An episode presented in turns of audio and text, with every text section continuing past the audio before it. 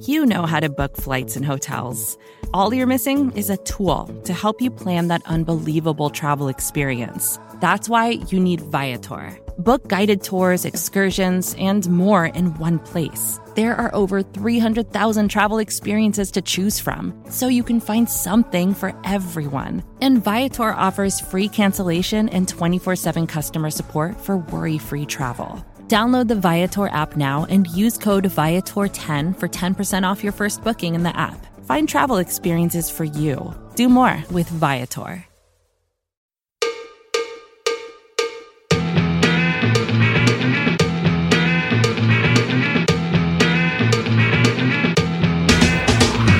Start! You can call me Bruce. Bruce Nolan is standing by. Hey, wacky Bruce! Coming to you from an undisclosed location, this is the Bruce Exclusive. And here's your host, Bruce Nolan. All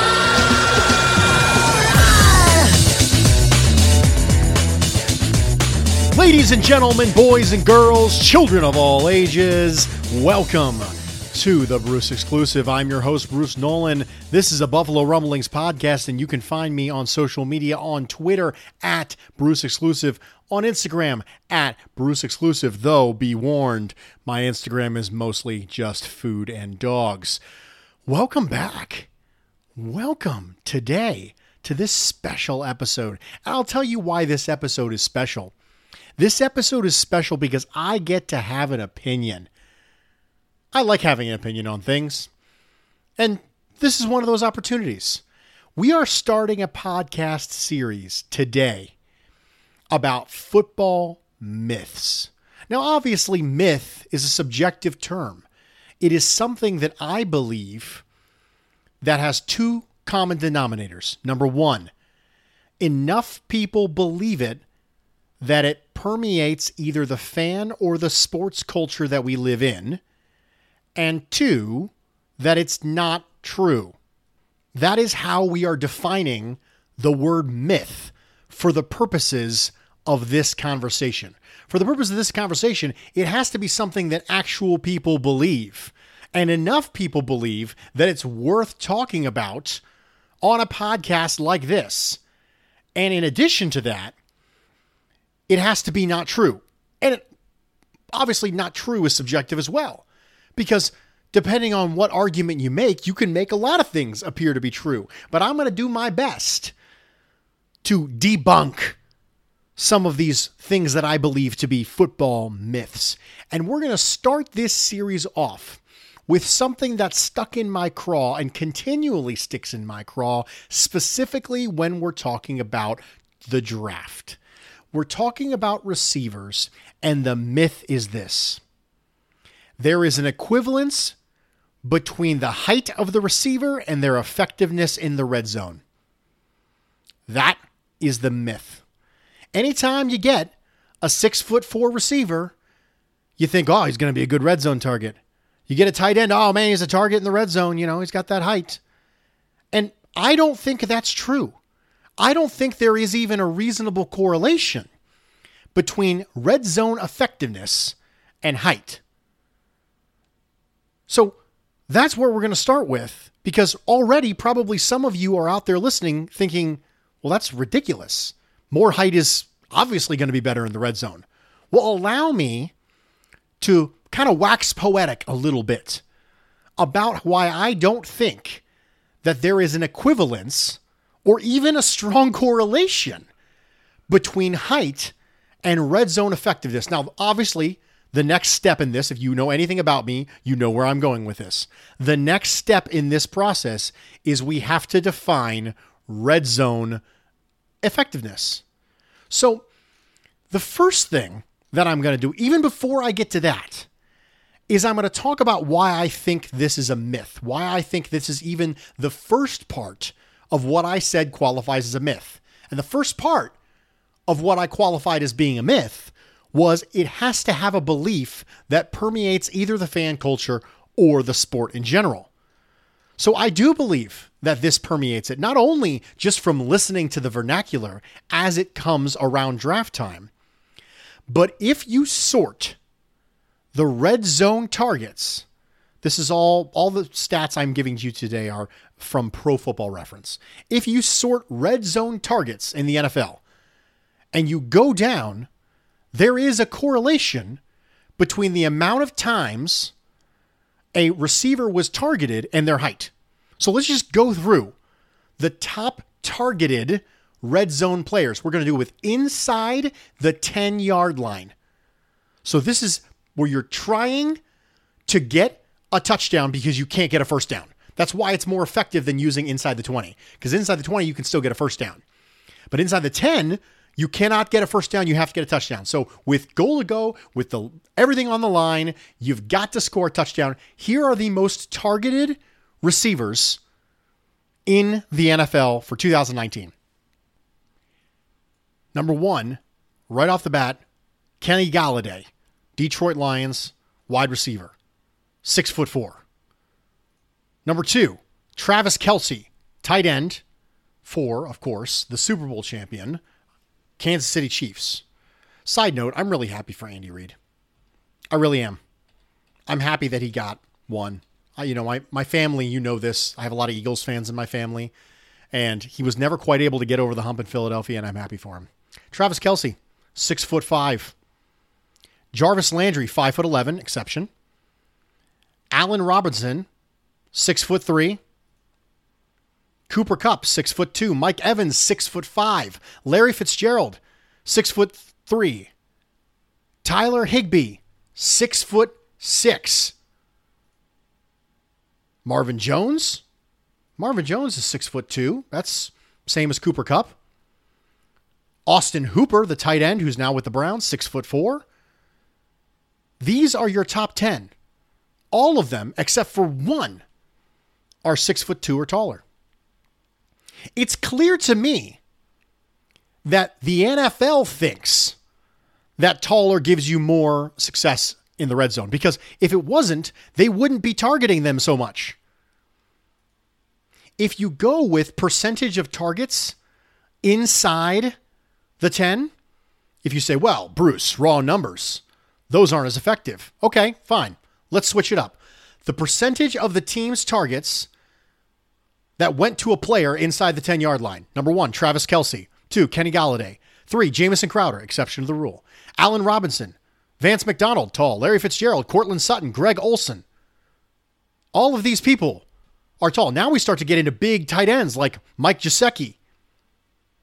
He shows up on this list. Greg Olsen shows up on this list as mentioned earlier. This doesn't change anything. The vast majority of these people are still tall. So whether you do raw numbers or whether you do as a percentage of the team's targets, it still notices that there is a correlation, a strong correlation between N F L teams targeting people in the red zone, specifically inside the ten, and those people being tall. There is a direct correlation between that. I don't think that can be argued at this point. The vast majority of the top percentage and the top raw new targets inside the ten yard line go to people who are over six foot two, because the N F L wouldn't do it if they didn't believe it gave them the highest probability of being successful.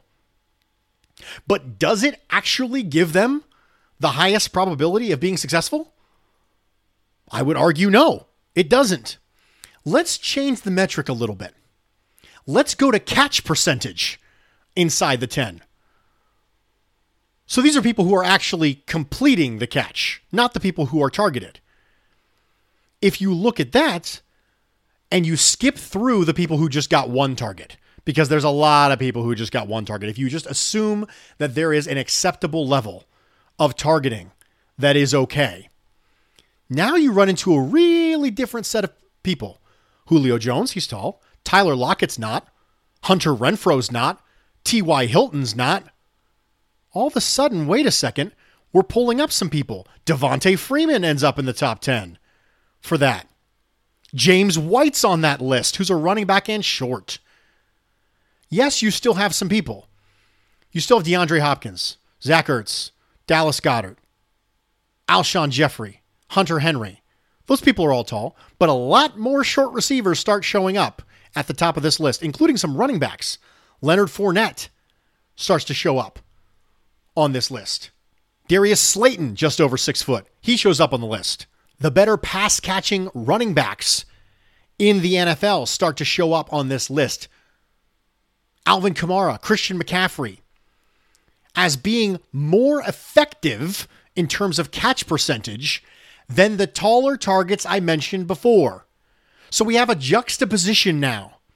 The juxtaposition is between people who the N F L thinks are going to be effective inside the ten and people who actually are effective inside the ten. And there is a much more correlation, a much more significant correlation between height and targets than there is between height and success. And that's my point. I'm not saying tall receivers can't be good in the red zone. Don't misunderstand me. What I'm saying is that that correlation between height and success isn't real. Those people are better in the red zone because they're good, not because they're tall. And so instead of having teams consistently throw to tall people, they should just consistently throw to good people. And so we always say that as the draft rolls around. Well, you know, we need a tall receiver. I'll never forget the James Hardy year for Buffalo Bills fans. We needed a tall receiver. We got a tall receiver. We didn't get the best receiver in the class. We passed on him. It was Deshaun Watson because he was short. But he was clearly the best receiver to come out of that class. But Tyler Lockett's one of the most effective red zone targets in the N F L. So was Hunter Renfrow. Neither one of them would ever be considered tall. James White's a running back. T Y. Hilton's not tall. These are people who were effective in the red zone, not just people who were targeted a lot in the red zone.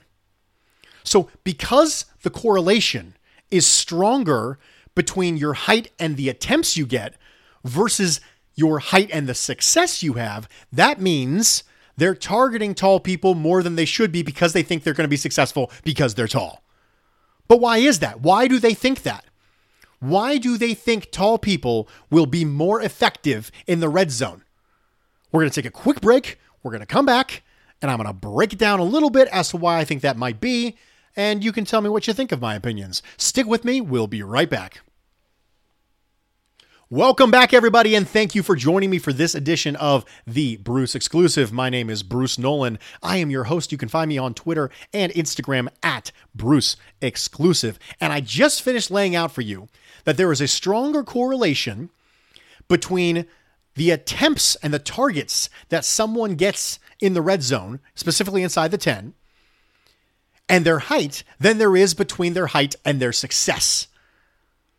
So that means there is a myth out there that being tall is going to make you better.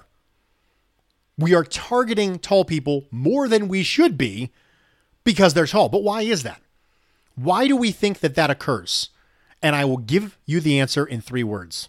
Goal line fade. I hate the goal line fade, ladies and gentlemen. I hate it. It is an extremely low percentage of success. And people consistently run it. Since two thousand thirteen, a goal line fade inside the five-yard line has had a thirty-three percent chance of success. That exact same scenario has had a quick out be seventy-five percent success, a stick route be sixty percent success, a crossing route be fifty-nine percent success, and a slant be fifty-four percent success. These stats according to Pro Football Focus.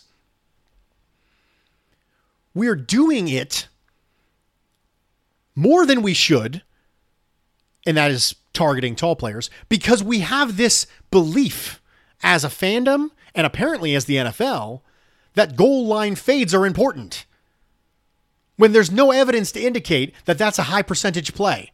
In fact, there's every indication that it's a low percentage play. But when we have someone tall, we think that will give us a higher percentage of those plays. But it's not true. There's only one player who caught more than fifty percent of the fades thrown their way during the time that was being measured since two thousand thirteen. It was Calvin Johnson. And he was obviously a freak. But he's not the only good receiver or the only tall receiver who was targeted. These are the people who have seen ten or more targets on fade routes since two thousand thirteen. DeAndre Hopkins, Dez Bryant, Brandon Marshall, Jimmy Graham, A J Green, Calvin Johnson, Alshon Jeffery, Michael Crabtree, Julio Jones, Larry Fitzgerald, Rob Gronkowski. Wow. Okay, so in a five-year stretch from thirteen to eighteen when this was measured, all those players were targeted more than ten times, and the only one who had over a fifty percent success rate was Megatron. It's a myth, ladies and gentlemen. This idea that you need a tall receiver so that you can run a really low percentage play. So hold on now. We're going to acquire a player due to a trait that allows us to maximize a play that we shouldn't be running often anyway. Well, that doesn't make very much sense. Get good players, not tall players. And I heard this a lot, a lot before the draft. Well, we need size. And then when we traded for Stephon Diggs, everyone forgot about that. No one threw their hands up in the air and said, well, you know, he's not tall, because we recognize that he's good. But before we traded the first round pick, then there was all this, well, you know, we got to get T. Higgins. We got to add that size dynamic to the receiver room. I mean, if he's good, sure. But don't just add size to add size. There's no correlation between someone being tall and being that red zone target. If anything else, there are a litany of other traits that increase your red zone effectiveness more than height. I would argue short area separation is far more important in the red zone than it is, than height is. Because the windows are smaller and they close faster. As such, you need to be able to separate faster and present yourself to a quarterback. The Bills figured this out a little bit last year. They ran some Cole Beasley routes in the red zone, and he was able to separate specifically on some quick outs and get room for Josh Allen to make a throw. But this idea that you need a tall receiver so you can run a, a fade in the inside the five-yard line is just ludicrous. There is plenty of math out there that indicates that that's not something you should be running often. So getting a receiver with a skill set or a physical skill that will help you maximize a play you shouldn't be running over and over and over again. I mean, that doesn't seem very wise to me. So that's why my argument is that there isn't a correlation, a strong one anyway, and there certainly isn't an equivalence between a height of a receiver and their red zone aptitude. Here is the other thing that this argument does. It does away with the idea that there are such a thing as red zone specialists in the N F L. I ran off some of the names to you of some people who were effective in the red zone. And guess what? Those people are effective everywhere else on the field too. Julio Jones, Tyler Lockett, Hunter Henry, Hunter Renfrow had a good season for the Raiders, T Y. Hilton, James White, Devontae Adams, Cooper Kupp, Zach Ertz, DeAndre Hopkins, Dallas Goedert, Devontae Freeman, Alshon Jeffery. These people aren't specialists. So the people who did the best in that role and had high success in that role in the N F L in two thousand nineteen weren't people who were specialized in that role. So the same traits that made them good between the twenties and between the tens, shockingly enough, made them good inside the ten. There isn't some sort of special skill set where you come in as a red zone specialist and have effectiveness there. That's not a thing, because being tall doesn't give you special powers in the red zone. The same things that made you great in between the twenties are still going to make you great in the red zone. And that's important, because I'm not saying height doesn't matter. I'm saying height doesn't matter in a vacuum. Height is not in and of itself so valuable that you pass up other things to do it. The Seattle Seahawks have a big, monstrous receiver in D K Metcalf. Guess who got way more red zone targets? Tyler Lockett. Got twenty-three targets inside the twenty. twenty-three targets inside the twenty. That's a lot, ladies and gentlemen. That's quite a bit. Tyler Lockett had seven targets inside the ten. The number one player for targets inside the ten was Cooper Kupp, and he's six foot two. They had a monster in Seattle in D K Metcalf, but they consistently targeted the shorter guy because right now he's the better player. Not that D K Metcalf isn't going to end up being a good player. I think he had a really nice rookie season for the Seattle Seahawks. I think he's going to be a good player there. But they targeted their best player, not their tallest player. And that's the point. They targeted their best player, not their tallest player. Because there isn't a correlation between how tall you are and how good you are in the red zone. There is a qual- the correlation between how good you are and how good you are in the red zone, because that stuff carries through. But it's because you're good, not because you're tall. Being tall is just a side note. They also happen to be tall. It doesn't make you good in the red zone. And that's the point.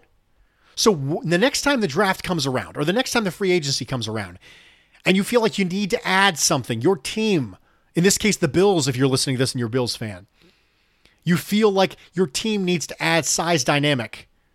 Ask yourself why, and be sure you are not weighting that too much. I'm not saying height doesn't matter. I'm saying don't weight it too much. Don't weight it over skill set. Don't weight it over separation. Note that it matters, but maybe not as much as you thought it did. And that, ladies and gentlemen, is the first of the myths that I hope I helped you debunk on this episode of The Bruce Exclusive. Stick with me, because tomorrow we're going to do your almighty takes, and we're going to help debunk another myth.